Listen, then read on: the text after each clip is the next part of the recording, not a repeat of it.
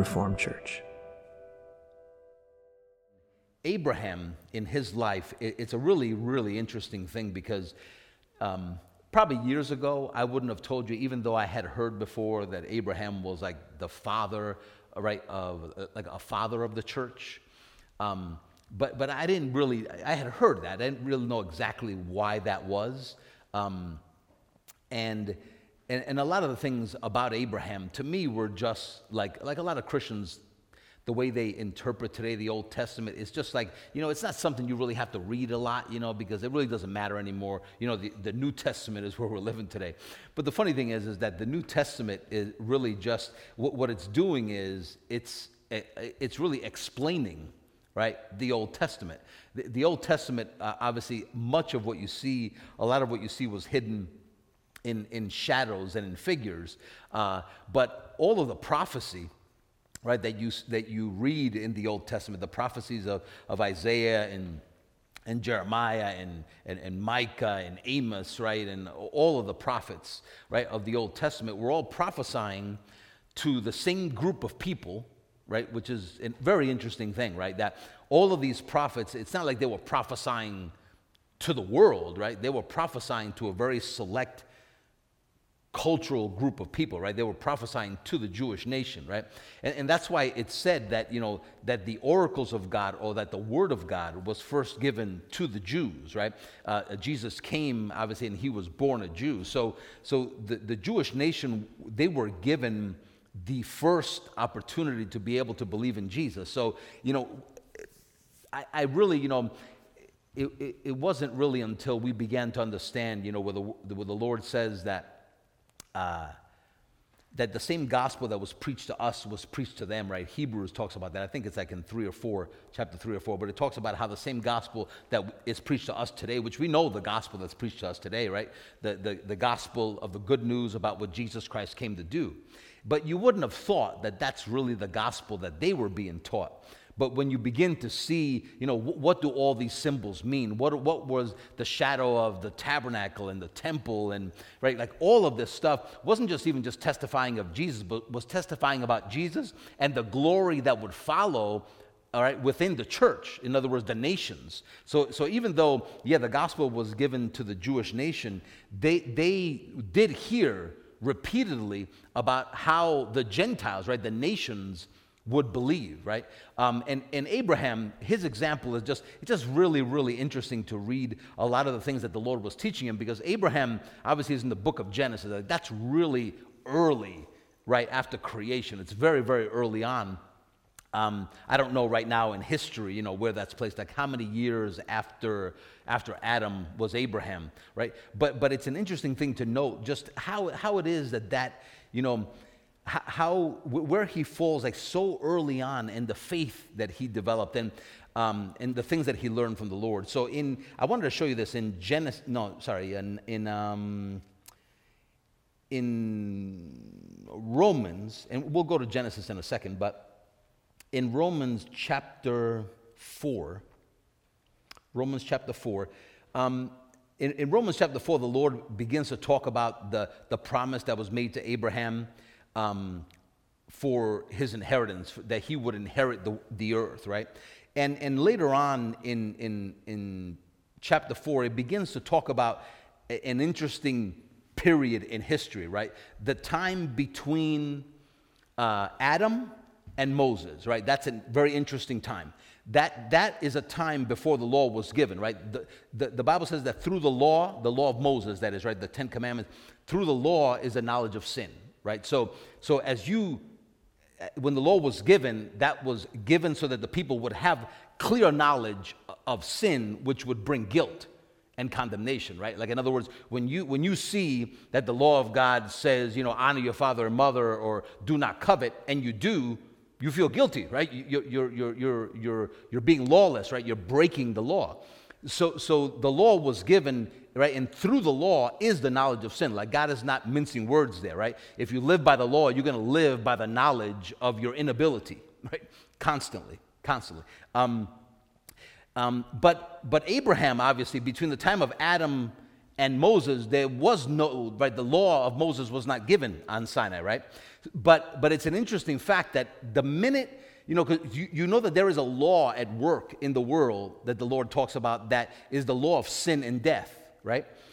Um, but, and you say, well, how could there be sin if there wasn't a law, right? Like if people did not grow, th- th- if the knowledge of sin was not so apparent to people, how, how, could, how could there be sin and death, right? Um, and it's interesting because the Lord says that, that in that time between Adam and Moses, the Lord was not imputing the sins of men against them, right?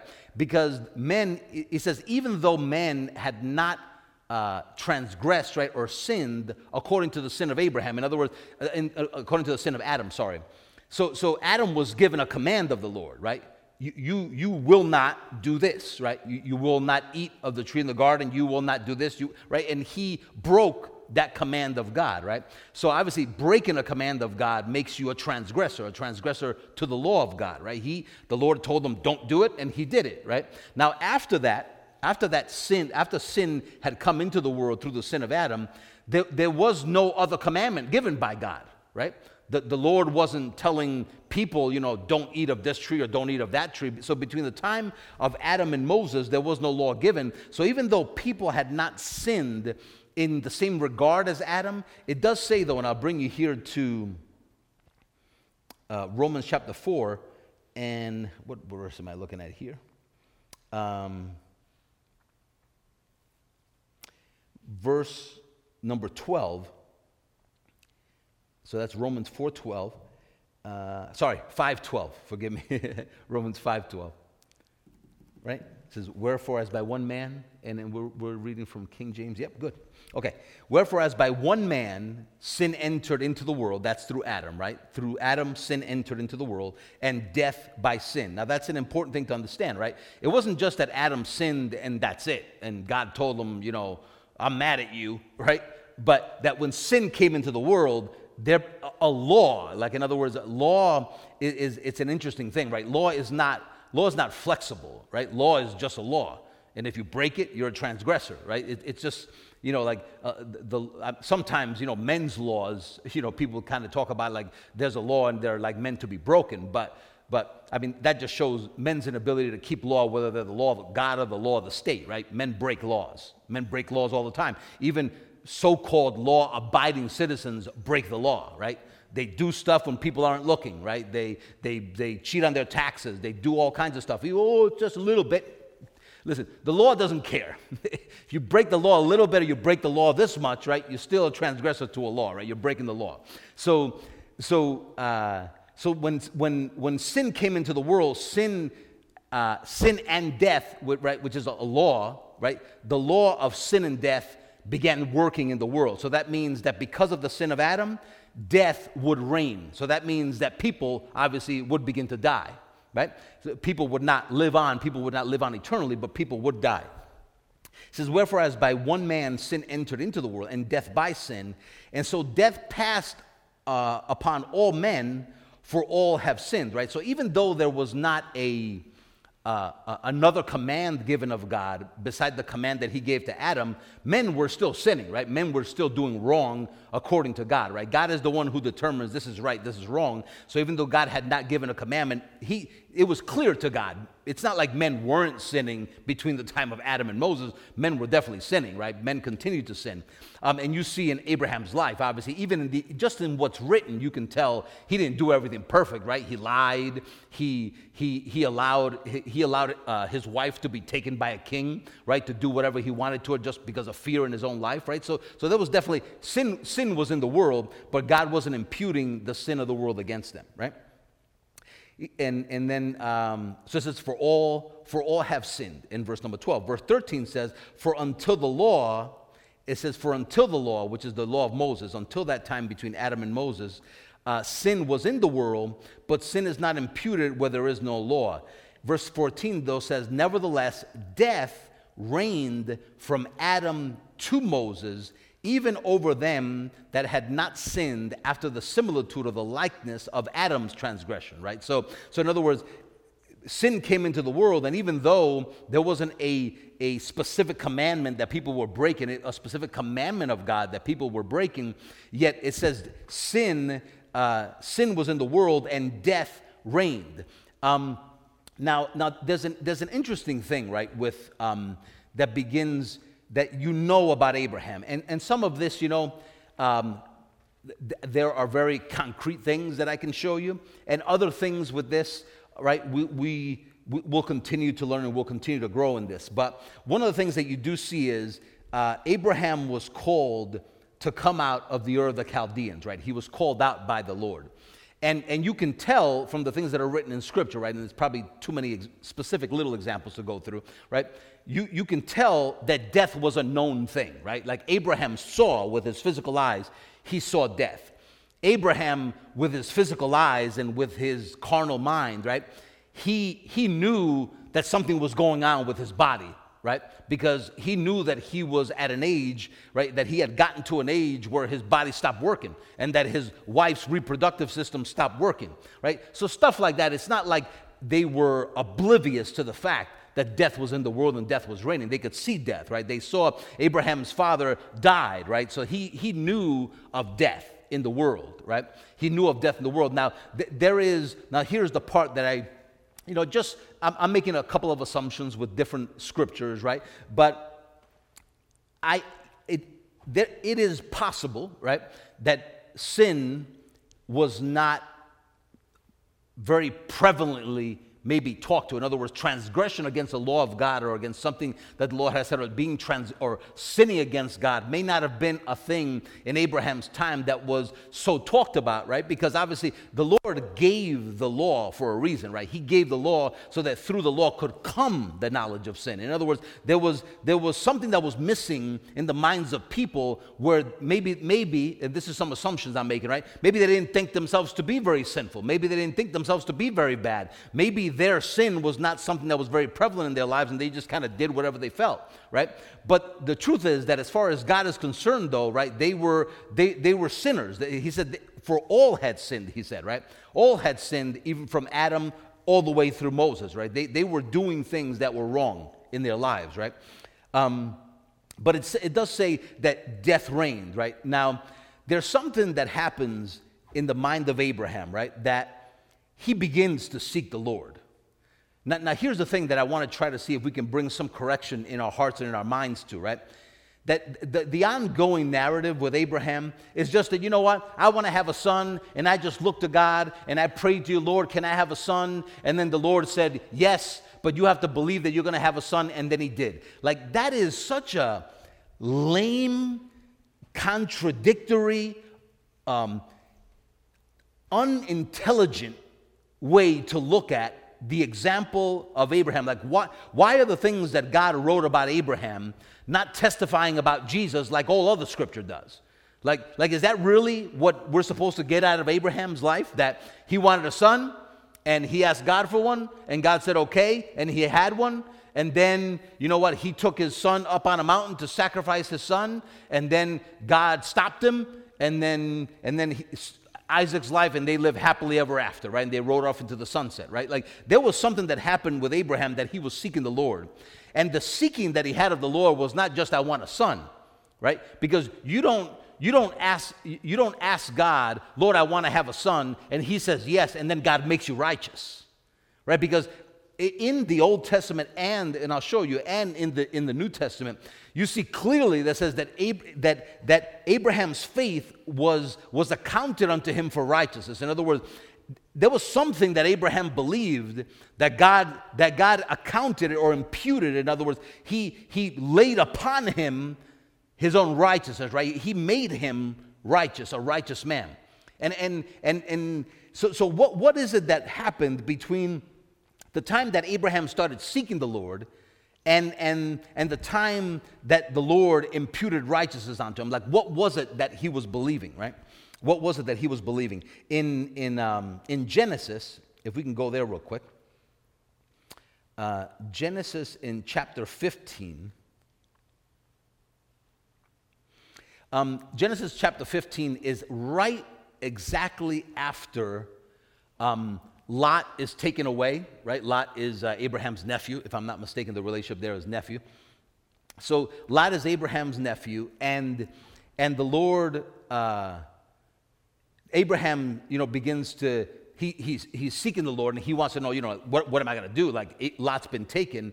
And he, he brings together, I believe it was all the servants that were born in his house. In other words, he takes all the men within his household that were of fighting age, right? And he has enough people in his own household. So you can see how the Lord prospered Abraham. Uh, and how he was prospering him. He took only the, the men that were a fighting age, and he had enough men to go against, in other words, to wage a war against a nation that had taken Lot. Um, so, so somebody came and had abducted Lot, for lack of a better word, right? Uh, Abraham takes the men in his household, goes, uh, rescues Lot, and, and right as he's coming back, uh, Melchizedek, who is, a, who is a picture of Jesus, right? Melchizedek, uh, who is called also the king of Salem, he comes to him and he gives him bread and wine, right? Obviously, a clear picture, right, of, of the death of Jesus Christ, right? He gives him bread and he gives him wine. And, and, um, and he blesses him. So, so obviously, that in itself is an extremely interesting thing, right? That the Lord begins to show Abraham. I mean, he didn't just give him bread and wine because he was trying to be nice, right?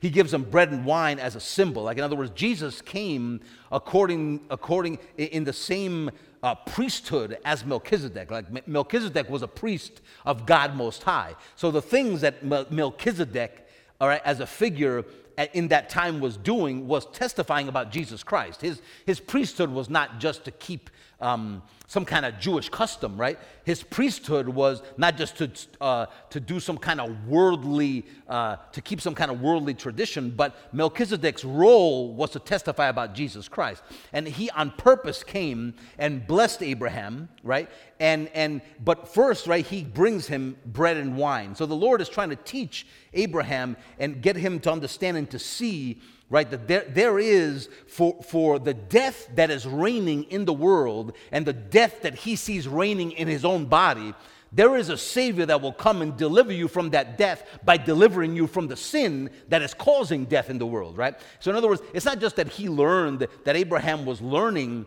that, that, that the Lord's gonna make me well, but he had to come to a place where he understood that the cause of that death was sin, right? The cause of that death was sin. So the Lord be, has been teaching him, right? He brings them bread and wine. And, and, and, these are things that I believe with all my heart that are going on in the mind of Abraham. That the Lord is trying to get him to understand, to teach him through these figures and through these things. And, and all that is happening in, in, in Genesis chapter 14. And then in, in, verse, in chapter 15, in verse number 1, it says that after these things, the word of the Lord came unto Abram. And, and, and sorry, I did leave out just one little thing. One of the other things that happened here is that uh, he does, the, the, the kings that were with him that were very grateful, right? Not only did Abraham rescue Lot, his nephew, but he also bought out the riches that these armies had stolen from like like Sodom. In other words, he was Lot was abducted from there, but it's not just that they took people, it's that they took all their riches, right? They plundered those cities. So the kings of those cities were very grateful, right? It's great, you know, you rescued Lot, but thank you for bringing back all our stuff, right? So so they wanted to give him, right? To, to give him of that. And, and he refused to take it. He said, you know what? He doesn't want any man to say by, that by their giving they had made Abram rich. Um, so he, he refused it. Um, and in verse number 15, then, uh, chapter 15, verse number 1, it says, After these things, the word of the Lord came to Abram in a vision, saying, Fear not, Abram, I am your shield and your exceeding great reward. Now, th- th- there's a lot there in just the Lord saying that to him. But first, Melchizedek comes with bread and wine, right, which are a picture of the body, the, the blood of Jesus Christ, right? The body and the blood of Jesus Christ that were given for us.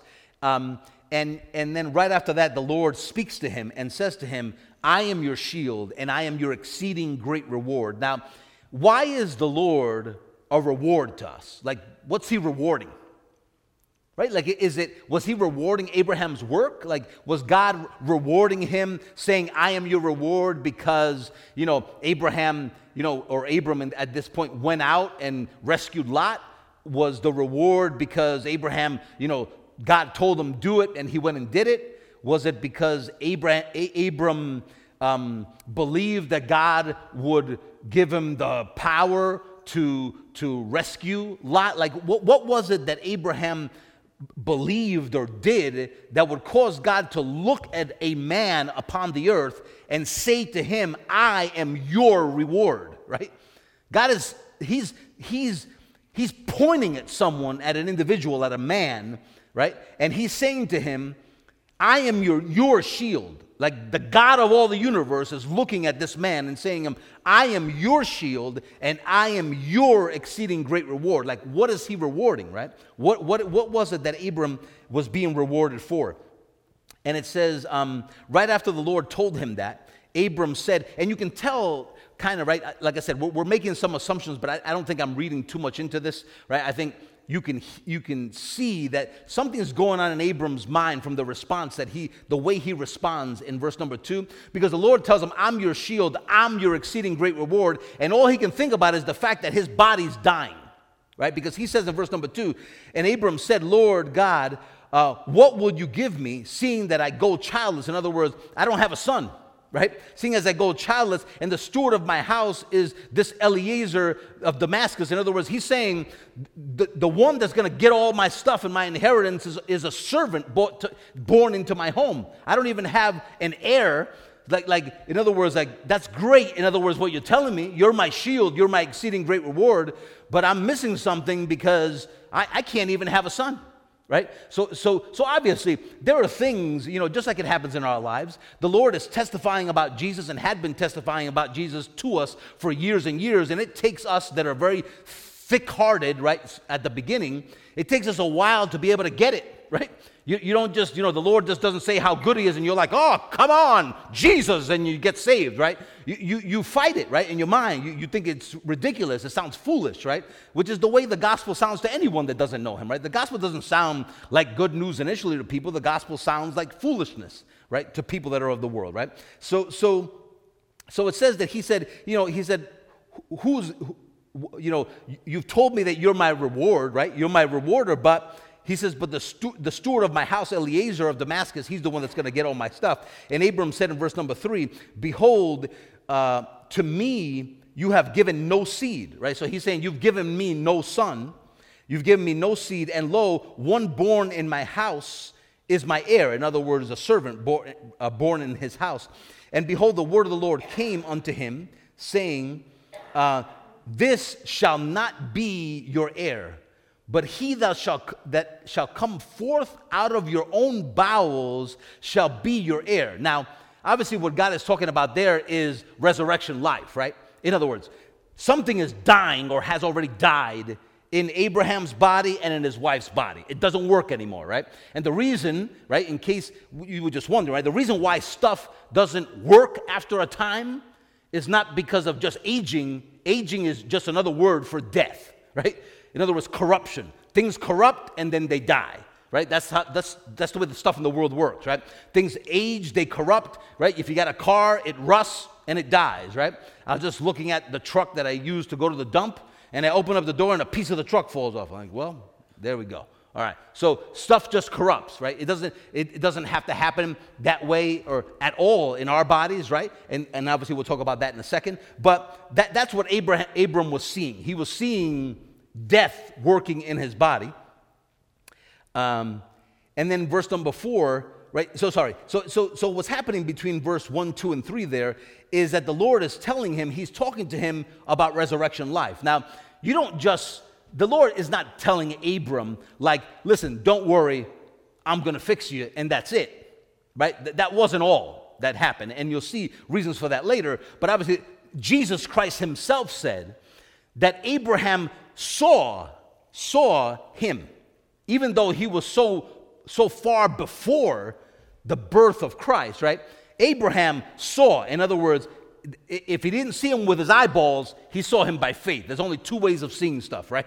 You either see it by faith, meaning you know it, right? You, you, or you see it with your eyes. And obviously, Abraham, Abram did not see Jesus with his eyes, right? But he did see, he did see him by believing, right? In other words, he saw the glory of the Lord the way we see the glory of the Lord. He saw the church, right? He, he rejoiced in a day, he had his eyes fixed on the church that would come, right? Even though he was actually living at that time in the promised land, in the land of Canaan.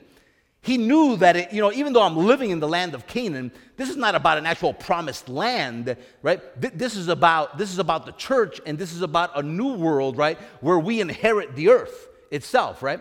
But he was still, so even though the inheritance of the earth, the, the, all of it would, would come in a future day, right?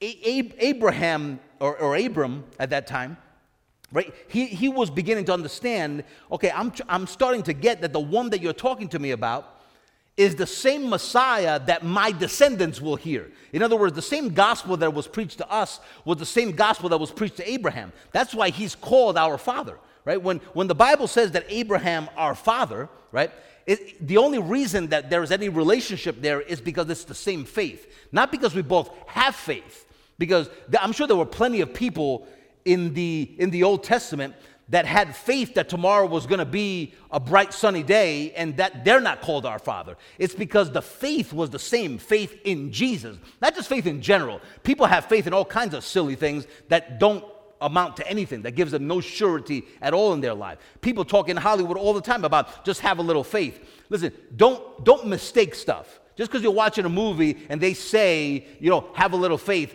believe me, they're not talking about faith in Jesus. They're just talking about have a little faith. Like, in other words, can't you just believe a little bit? And, and all that is is positive thinking. There's a, there's a huge leap between positive thinking and faith in Jesus, right? The majority of what people talk about faith today is, is uh, outside of the church, right? Is normally just faith in, in a circumstance, faith that it's going to be okay, right? But but but there's no there's no substance to that, right? You can't. That's you're lying to yourself and lying to people that to say that tomorrow is going to be okay when that's not guaranteed to anyone. Tomorrow, right? Life for tomorrow and prosperity for tomorrow is guaranteed to no one except to a Christian, right? We are the ones that have the guarantee because our guarantee is the body and the blood of Jesus Christ, right? But nobody else has any guarantee anywhere from God, right? From God or from anything. And today they call God the universe. That's even stupider because the universe doesn't give two hoots about you right? The universe is just a thing that God created and it doesn't care. It doesn't think, it doesn't think about you, it doesn't think about you or your family, right? God does and therefore did what he did. But so today's today's people's faith is baseless, right? When a faith is not in Jesus Christ, it's just baseless lies and people you know, they go on lying to themselves, but obviously that's why we exist, right? To be able to teach people what it is that they should be putting their faith in because people want to believe, right? People want to have faith. Obviously, there wouldn't be such a thing as uh, motivational speakers, as people telling people just have a little faith, right? And people wanting tomorrow to be a better day, and people wanting to prosper, and people working, right? Because they desire to, for them to prosper and their families to prosper. So people want to believe, right? We just need to tell them what the right thing to believe in is and where their surety can be, right? Where their surety lies. So uh, again, back in um, back in chapter 15 of Genesis. Um, in verse number, let's just go to four again. Verse number four. And behold, the word of the Lord came. Actually, we hadn't read this before. And behold, the word of the Lord came unto him, saying, This shall not be thine heir. Uh, but he that shall come forth out of thine own bowels shall be thine heir. Yeah, we had read that. Verse number five says, And he brought him, uh, brought him forth abroad and said, Look now toward heaven and tell the stars, in other words, count them, if you are able to number them and he said to him, So shall thy seed be. So now, now he's talking to him not just about his physical descendants, he's beginning to teach him about the, phys- the, the descendants, in other words, the church. We, we are called children of Abraham, right?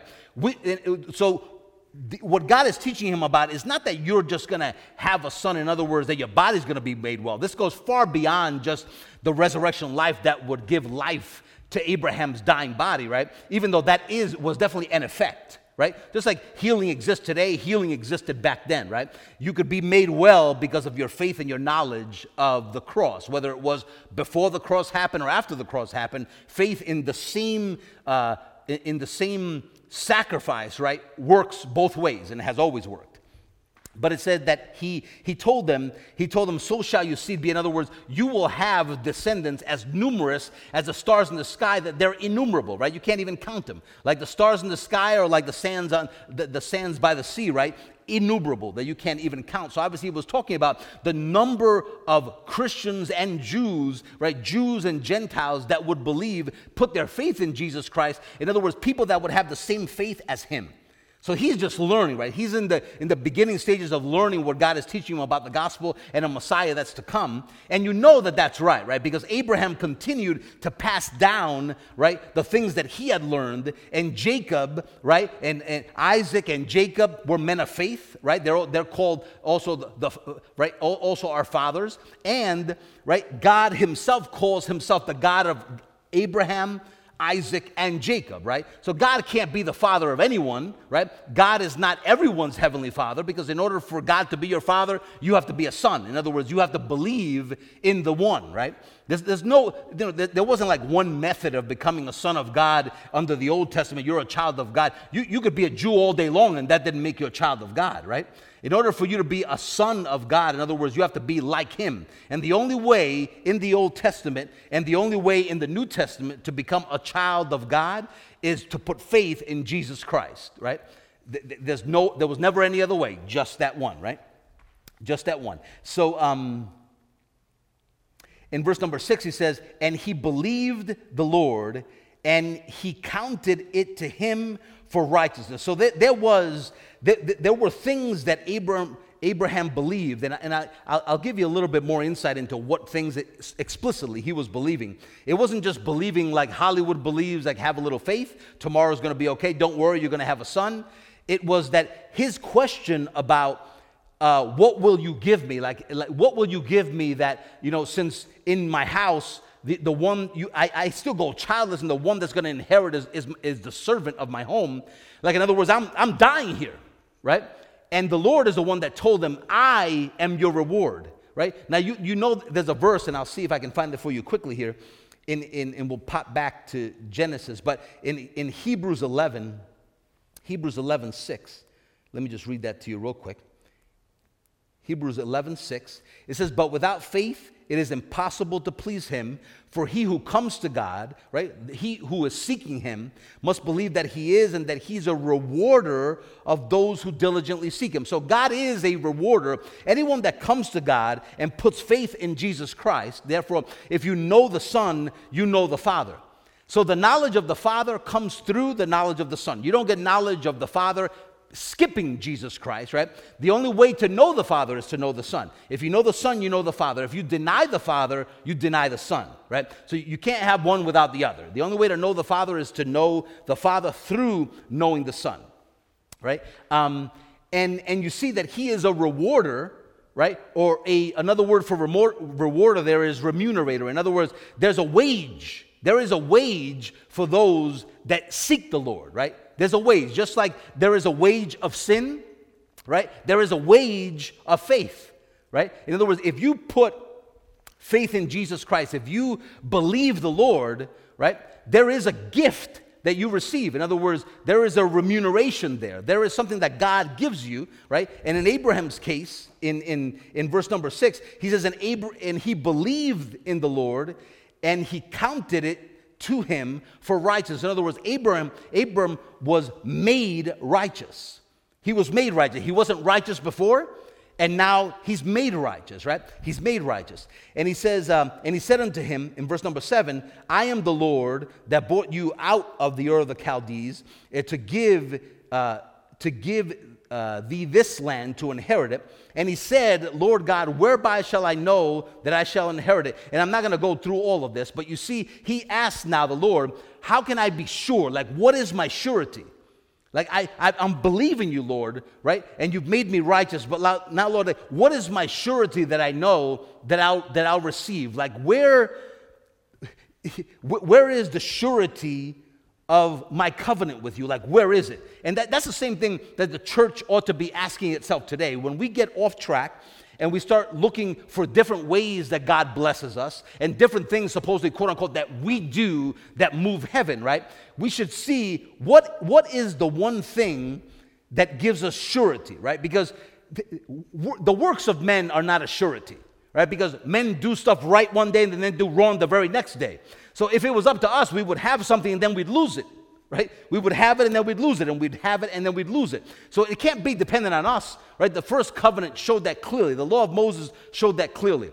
In, in order for a man to be said, for God to look at a single man like he looked at Abraham and said, and say to that man, You are righteous right? That, that person has to earn that righteousness through the law.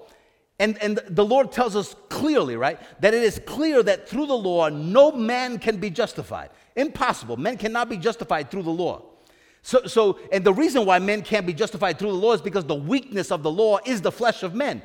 And as far as I know, every single man has flesh, right? And so you're wearing and you have, you possess the very weakness that is going to make it make you unable to keep that covenant, right? So, so, so God knew, right? It's, it's impossible. They will not be able to keep it. So, what was the surety of Abraham? That's what he was asking. Like, Lord, what is my surety, right? What's my surety?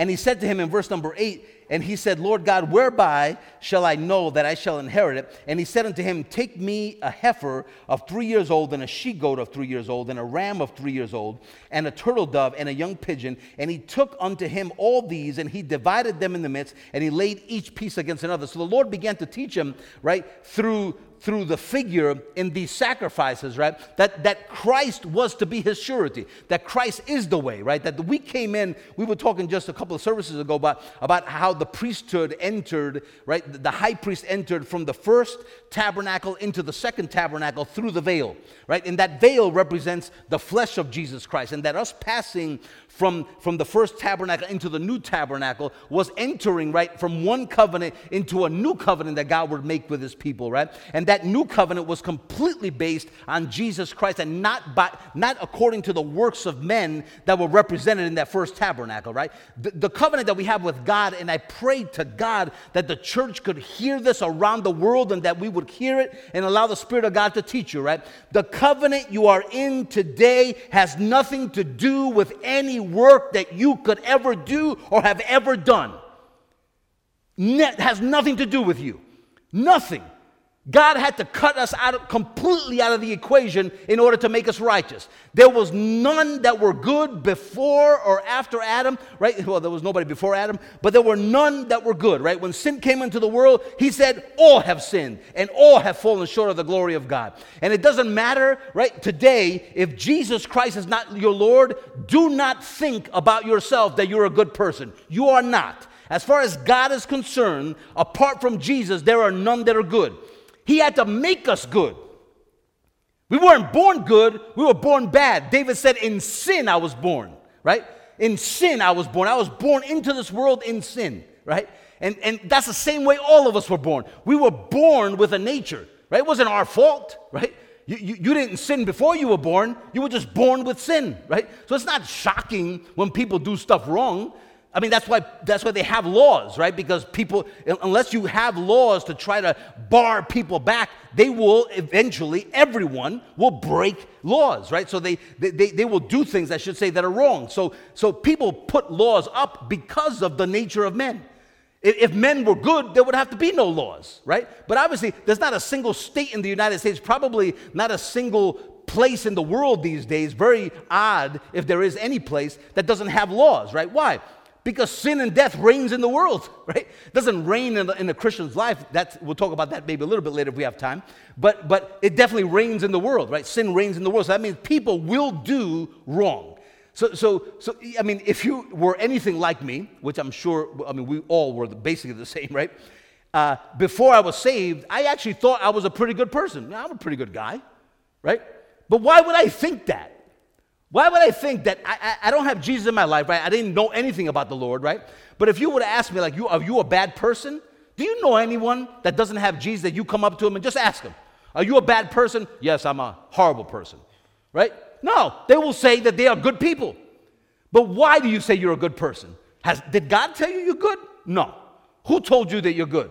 No one told you that you're good. Maybe your mommy, when you were growing up, said, Yo, you're such a good boy. But then later on, maybe you got spanked because you weren't such a good boy, right? You're a bad boy, right? So what happened? Your mama, she, she didn't change her mind. What, what happened is that, that you, you were born into this world, into sin. And all that you did was com- we, you compare yourself against other people, and therefore that's why you say you're good. Because God never told you you're good. God never told me I was good.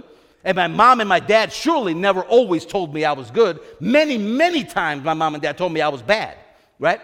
So, and, and they told me that I, what I did was wrong. And they told me that what I did, that's why they were punishing me because I did something wrong, right? And they told me that repeatedly. I remember, I remember being in my room. I don't know how little I was but they would tell me I'd go in my room and they shut the lights off and I had to get in my bed. And they didn't have no phones, no TVs, no iPads, nothing. When you went to your room, you were actually, you had nothing to do, right? And if you turned on the light, they knew it.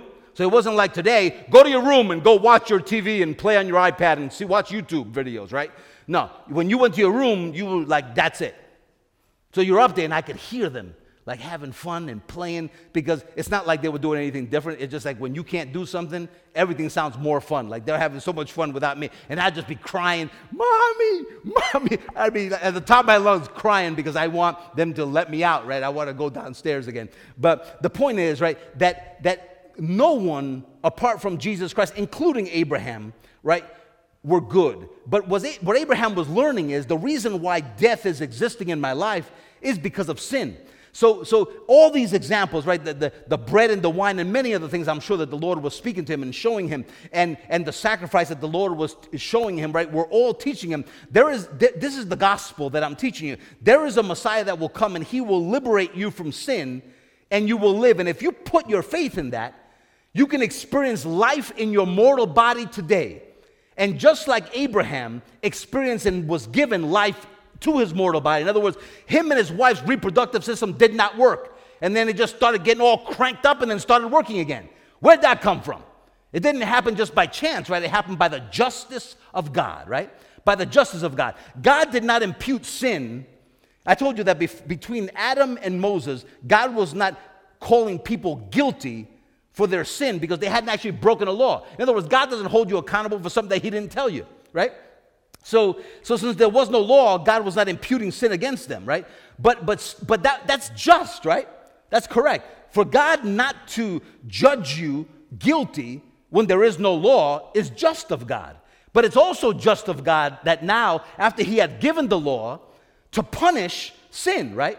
It was correct of God to do that. And it's correct of God to punish all that, even though they may not be born Jews, but they continue to they continue to live by even the law in their own hearts and their own moral code and they break their own law in their own mind. So it was right for god to begin to punish sin when the law came in right?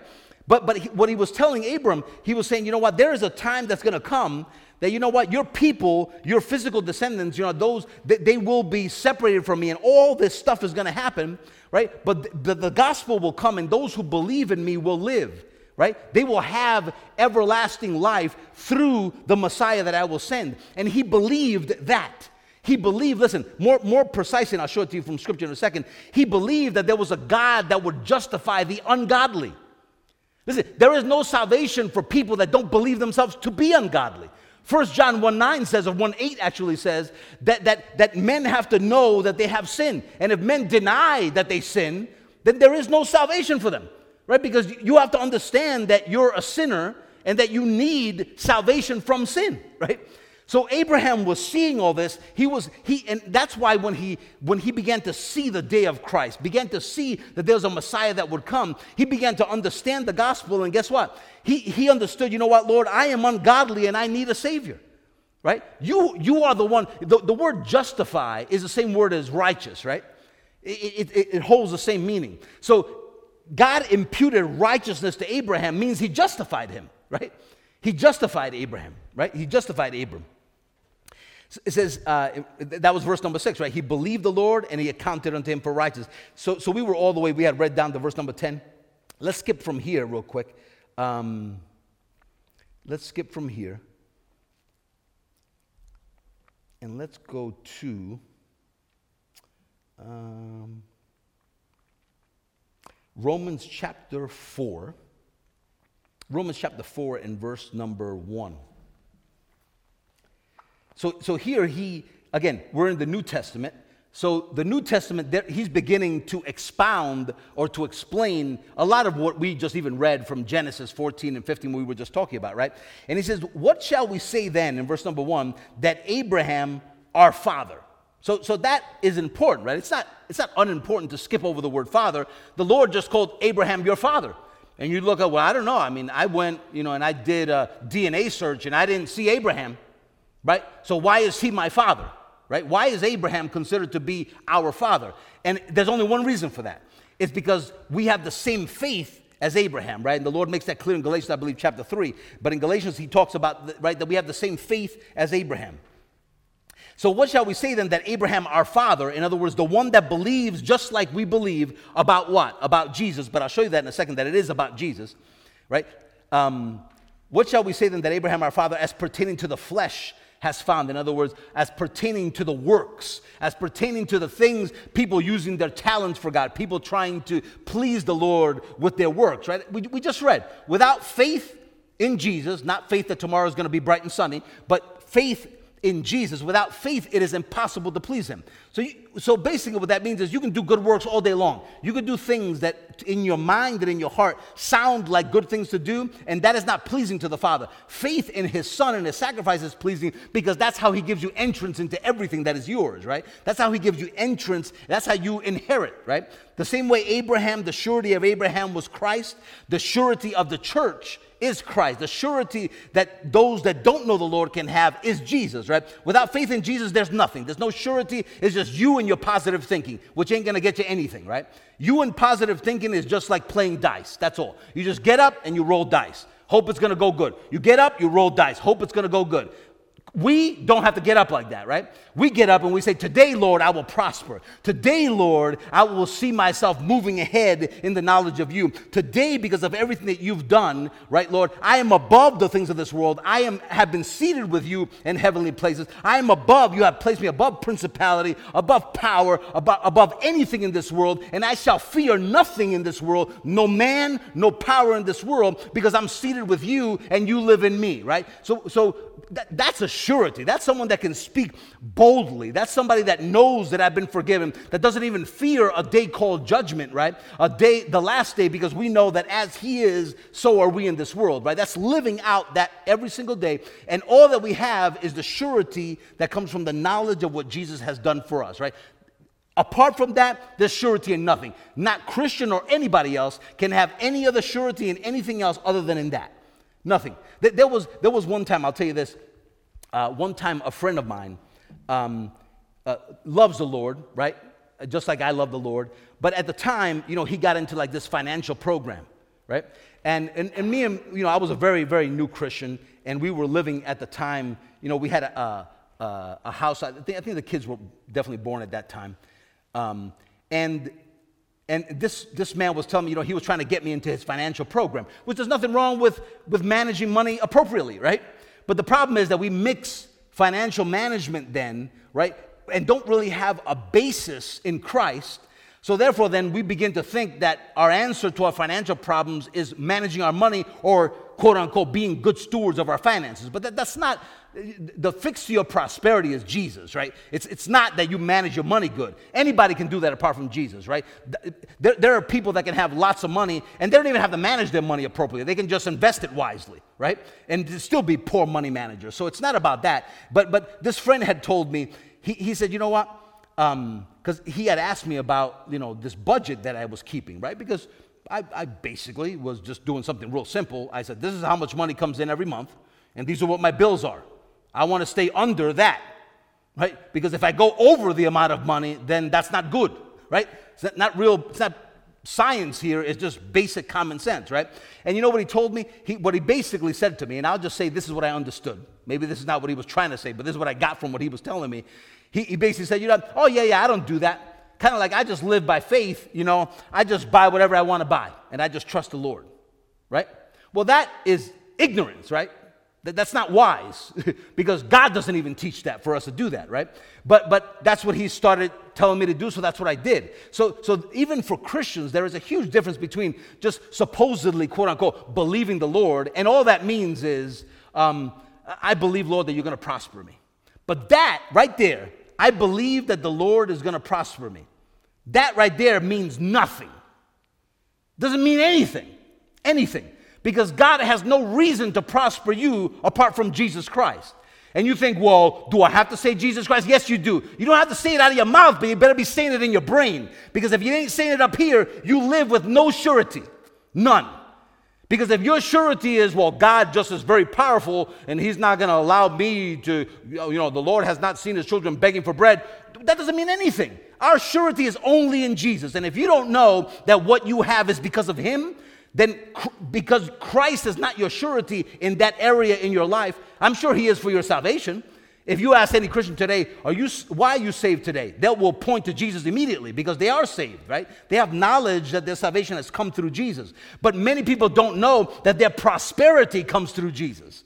So they preach a prosperity that's absent of the, of the finished work of Jesus Christ. Therefore, it creates in the church and in people right? This thing that doesn't work. And what happened? I stopped budgeting. And you know what start, started happening? I started not knowing where my money was going. And it started feeling like I was just spending money. And I was, so in other words, it wasn't getting better, it made things worse, right? Because I wasn't being taught your surety for your prosperity is Jesus Christ. And the Lord can give you common sense on stuff and how to do things, right? And how to how to allow him to be the one to prosper you and not you just looking to your job or looking to XYZ, right? And that's a whole separate thing that we can hear about at a different time. But but the point is Christ is our surety. He became Abraham's surety right? He has to be your surety in every area, whether it's in your finances, whether it's in your health, there is no thing that, oh Lord, I just believe you're going to make me well. Well, hopefully, when you said that, that you believe that you would be made well is because you understand what you have on the inside of you, which is resurrection life, and you understand why you have that life, was that life was given to you because of what Christ finished on the cross. And it is by his stripes and by his suffering that you're healed, right? And it's not by any other reason that you're healed. So he's given you, listen, we talk so many times in the church about the effects of the cross. And, and, that's awesome. That's fine to talk about the effects of the cross. We're talking about some of the effects of the cross today. We talked about Abraham's body being made well. That's an effect of the cross. But you can't talk about the effect of the cross without talking about the cross, right? Because if you end up talking about the effects of stuff without talking about the cross, you end up teaching people that that's just the way stuff is, that that's just the way it's going to happen by osmosis, right?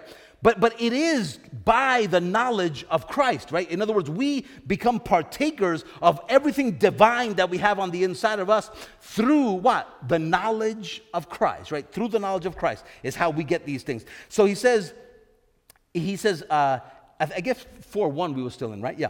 So what shall we say then that Abraham, that, what, what did he find? As far as him living, right? What did he find according to his works? Verse number two says, If Abraham were justified by works, he would have something to glory, but not before God. In other words, if it was, in other words, what that's saying is Abraham was not justified by works. That's what that's saying, right? He was not justified by works. So if Abraham were justified by works, he would have something to glory about, but not before God. Verse number three says, For what says the scripture? That, and we just read that scripture in Genesis 15, right? It says, For what says the scripture? Abraham believed God and it was accounted unto him for righteousness. So hold on a second. Let's put those two verses together and stay with me because we're wrapping up here, but this is important. It says, if Abraham were justified by works, you heard what that just said? If Abraham was justified by works, what does that even mean to be justified? To, to be justified means you're, what you're justified from is sin. Right? In other words, you have to be, to be justified means even though you do wrong, right? I have justified you. I call you righteous even though you do wrong or or I call I justify you because you do everything right. And there has never been anyone that has lived that fits into that second category, right? There's no one that exists that has done everything right that God looks at them and says, You're justified or you're righteous. But it says Abraham was not justified by works. So that means that when he, it's putting that together with verse number three that says that Abraham believed God. So there was something that Abraham believed that justified him from sin.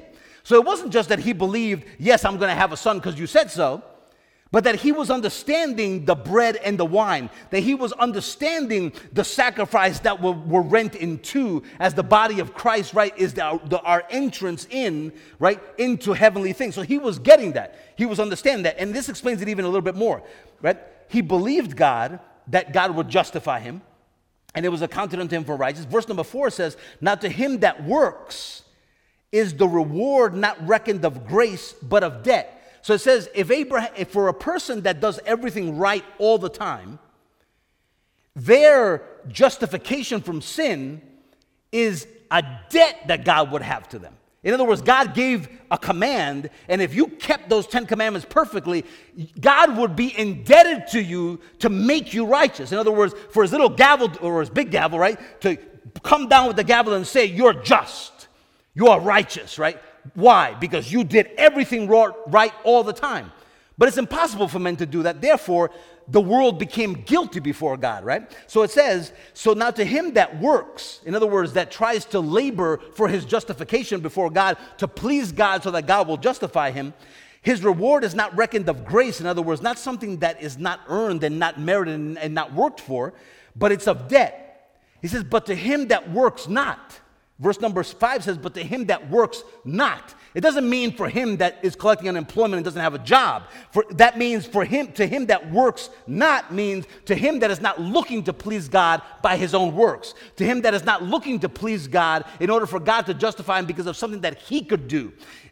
In, in, in order to please God so that God will prosper them. In order to please God with their giving so that God will give them 10,000 from their thousand. In order to please God so that God will make their day go good. In order to please God with their Bible reading so that their work day could go prosperous today, right? People trying to get something from God that is apart from Jesus Christ and is just based on their work. To him that works not, it says, to the person that works not, but believes on him, just like Abraham, believes on him, just like Abraham, that justified, listen, that justified the ungodly. So there, it a light bulb should go off in your mind that says, what did Abraham believe? Abraham believed God, and it was accounted unto him for righteousness. What did Abraham believe? It's saying we should be those that work not or don't try to justify themselves just like Abraham, but believes on him just like Abraham did. Abraham believed God that what? That justifies the ungodly. Abraham was looking for justification. Abram at the time, right? Was looking to be justified from sin so that he could receive life, right? Life comes from righteousness.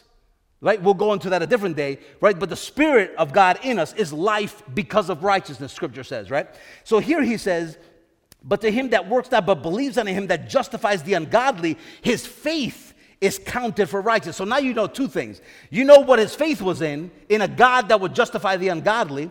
And how did he know that God would justify the ungodly? Because he saw the day of Christ. So he understood Messiah coming, sin gone. Sin gone, then death gone, right? He got it, right? He saw it. I rejoiced to see the day of Christ. And he said, and he saw it. Jesus said, and he was glad in John uh, chapter 8, I believe, John chapter uh, something. Uh, we'll, we'll get that different time. But, right, Jesus said, He said, He rejoiced, Abraham rejoiced to see my day. He said, and he saw it and he was glad. So, why did Abraham get glad? Because he said, There is a Messiah that will come that will justify me of my sin. And the Lord is teaching me that if I'm justified of my sin, right, I, that means that I'm righteous. And if I'm righteous, that means that He is life to me. Now, God had told them, right? He says, he says, I am your shield, but he also told them, I am your exceeding great reward, right? The Lord was telling him, I am your reward. So that's how you can be so bold, right? That when somebody is trying to make you rich, that you could have the boldness and the wisdom, right? The boldness and the wisdom, because this does not mean reject everyone that wants to give something to you, right? But he had the boldness and the wisdom to be able to know, yeah, you know what? I don't need any of your stuff. Just let my men take whatever they, they have taken, right? And that's it. But I don't need any of your stuff because it is God that makes me rich. Where did that boldness, where did that surety come from? Jesus. There is surety. Listen, you have to understand from the time Adam was created until the day that we're living in today, 2023, no one can have any surety in anything, in anything in anything apart from Jesus. Can you have surety in what? In the stock market? That's proven nope. Can you have surety in bonds, in a financial organization, in a bank, in a country, in a government, in people, in your mom, and your dad, and your wife, and your husband, and your children? What point to one thing in this world that we can take any surety from at all apart from Jesus Christ? There is nothing. Nothing, nothing, nothing that you can point to and say, I can grab a hold of that and that's I'm to be good. Nothing. Your job? Nope. Right? The, the, the inflation? Good prices? What? But I, I get it. We freak out when prices go up. But but listen, did God did God uh, the, having the Lord does He not teach you what, why would you have to fear? I am your shield. I am your exceeding great reward. I'm your shield. I'm your exceeding great reward. Why? Because we have done one right thing that Mary did, that Abraham did, that David did. Let me, let me read this to you, and we're going to end here. Um, talking about, you know, Abraham in verse number five, he says, Lord, you are the one that will justify me, right? You're the one that will justify me. You are the one that will account me as righteous, right? As, and, and that's just, right? For God to punish our sin in the body of Jesus Christ and then call us just, that's fair, right? Because God didn't just let sin go. That's not fair.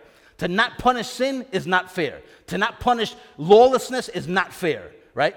To, to, and, and that will get you, listen, you can learn stuff just from the way God does things. You can learn principles, right, that should be applied in our nation today. When you break the law, you ought to do the time, right? When you break a law, you ought to do the time. How do I know that? Because that's how God is, right? If you break his law, if you sin, you will die, right? But why don't we die? Because he did, right? He did, our sin did not go unpunished. Our sin was punished in the body of Jesus, right? So it's just an important thing to understand. But he said, listen, listen, listen to just one more figure, which is where I want to close. It's not Abraham anymore, it's David, right? And, and don't get all David, well, David, he did a lot of bad stuff. So did Abraham, and so did you, right? Because people get all over there. Well, David did this. Well, you did too.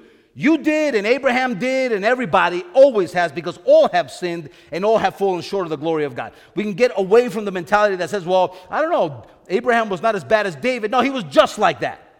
Temptation and sin is like to all men. If you don't do it, you think it, right? People, and it's in you. If you haven't thought of it yet, given time apart from Jesus, you will think of it, right? It's just, it's in your nature apart from Jesus Christ, right? Thank God He gave us a divine nature and got us away from that, right? But that's not where we lived. That's, we were not good. and if you thought you were, you were mistaken.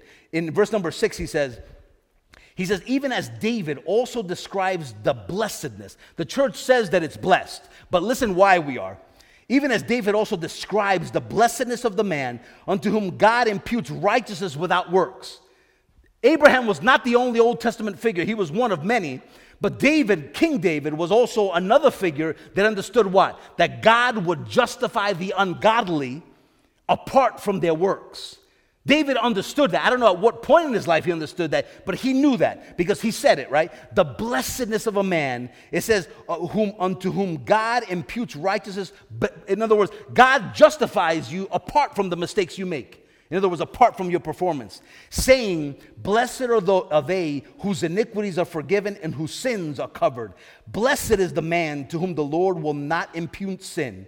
So, so we're going to end right there, but here's why this is so cool right? Because what the, what the Lord was saying there through David is that, is that every single bit of blessed, blessedness that we have, we have received because of a righteousness that is a gift. In other words, right?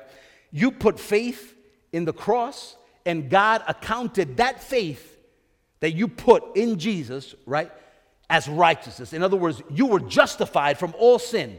1 John 1 9 says you were cleansed of all unrighteousness by what? By just one thing you being cleansed of all unrighteousness means obviously now you're righteous. If you're cleansed of all unrighteousness, that means the only thing that's left now to call you is righteous. But it's not because you did everything right, because we never did. It's because he was became obedient to the cross, and therefore, right, it imputed his righteousness now unto us. So we receive the righteousness that is God's righteousness, a God who does everything right and has always been righteous, right? That's why the one at the right hand is called Jesus the righteous, right? and, and the righteousness that we have received is His. In other words, the, the, the, the payment, right, the, the, the, the payment or the wage for our faith was that He made us righteous, right? The Lord gave us the gift of righteousness. And we, when we begin to, to understand, Lord, the righteousness that I have, it is what gives me entrance that I can access everything of heaven that you've put on the inside of me by your spirit, that righteousness is my entrance into all of that, right? In other words, this grace, in other words, that we stand in, because we haven't, it's, it's not worked for, right? So it's not of debt, it is of grace. Everything we've received from God is not of debt, it is of grace. And this grace that we stand in, right? I think that's Romans chapter 5, right? The grace that we stand in, the, the righteousness that we possess is what gives us entrance into that. So we can receive and take and walk in the things that Christ has prepared us to walk in by the, his death on the cross. We can walk in these things today. And all of that goes back solely to what? To the finished work of Jesus Christ. Our righteousness, right? The standing that we have with God, the justification from all sin. Now, remember that law of sin and death that works in the world? Now, the law says today, and I'll, I'll, read that to you and we'll be done right there. It's one little verse. Um, I'll find it for you real quick. I think it's in it's Romans 6 or 7. Romans 8 and verse number 2. Yeah. Listen to this. Remember, right, the law of sin and death came in through Adam's sin, but watch what it's like for me and you today. It says, For the law of the Spirit of life in Christ Jesus has made me free. The law of the Spirit of life. The law, that thing which is not flexible, right? Law the law of the Spirit of life in Christ Jesus has made me free from the law of sin and death. So that means that no matter what death you see or what corruption you see at work in your body, if you see yourself aging in the mirror or you see yourself, you know, whatever, people say, oh, I'm not as spry as I used to be or whatever that is, it's the same thing Abraham was seeing in his life, right? But what he learned that reversed that in his life, right? that took something that was dying gave it life, which all that is is just, right, the life of God in us, right? That is the law that God said we live by today, the law of the Spirit of life in Christ. It is not enough to say we live by the law of the Spirit of life. No, it's not enough because people don't know that by just naturally speaking. If you tell somebody, oh, there's a law that works in your life, the law of the Spirit of life, then they say, Lord, you know, I know that I'm going to be well, Lord, because of the law of the Spirit of life right? No, the law of the Spirit of life in Christ Jesus, right? It's important for your mind to always remember that. You have life in you because of righteousness, and that righteousness came to you through Jesus Christ. So when you see that, right? You see, Lord, why is it that I can that I can continue to experience life? Why is it, Lord, that I can be made well? Why is it that I can partake of these things? Because of the assurance that I have through Jesus that there is a law that you have enacted in my life that, that is on the inside of me, that is the law of the Spirit of life. So you know what that is? That the Spirit is life unto you because of righteousness. And when you learn that, that law begins to work in your life opposite to the law of sin and death. And you know what? Just because you're a believer, just because you're a believer and just because of the things that you know to this point, even though you don't know everything, the law of the Spirit of life is at work in your life, right? You may not know to what extent and be able to measure the extent, but you do know that the life that you're and the prosperity that you're experiencing and the peace in your mind and all of these things that you're beginning to experience in your life are coming as a result of that law working in your life, which has come because of Jesus. Thank you, Lord. Thank you, my God. Hallelujah. Thank you, Jesus. Thank you, Lord. Thank you, my God. Hallelujah. Thank you, Jesus. Just like David said, my God, the blessedness of a man, the blessedness of a man, Lord, to whom God imputes or accounts righteousness unto them, Lord. Thank you, my God, that you have helped us see and helped us be reminded today, Lord, where our righteousness stems from, Lord, where our righteousness comes from, why we have what we have, and who our surety is of this covenant that we have, this surety, Lord, of this agreement that we have come into, Lord, with you because of the faith that we have put in Jesus Christ. It is because of that faith that we have entered into this covenant with you. Entered into this new covenant with you. A new one that's not like the old one. That's why it's called new.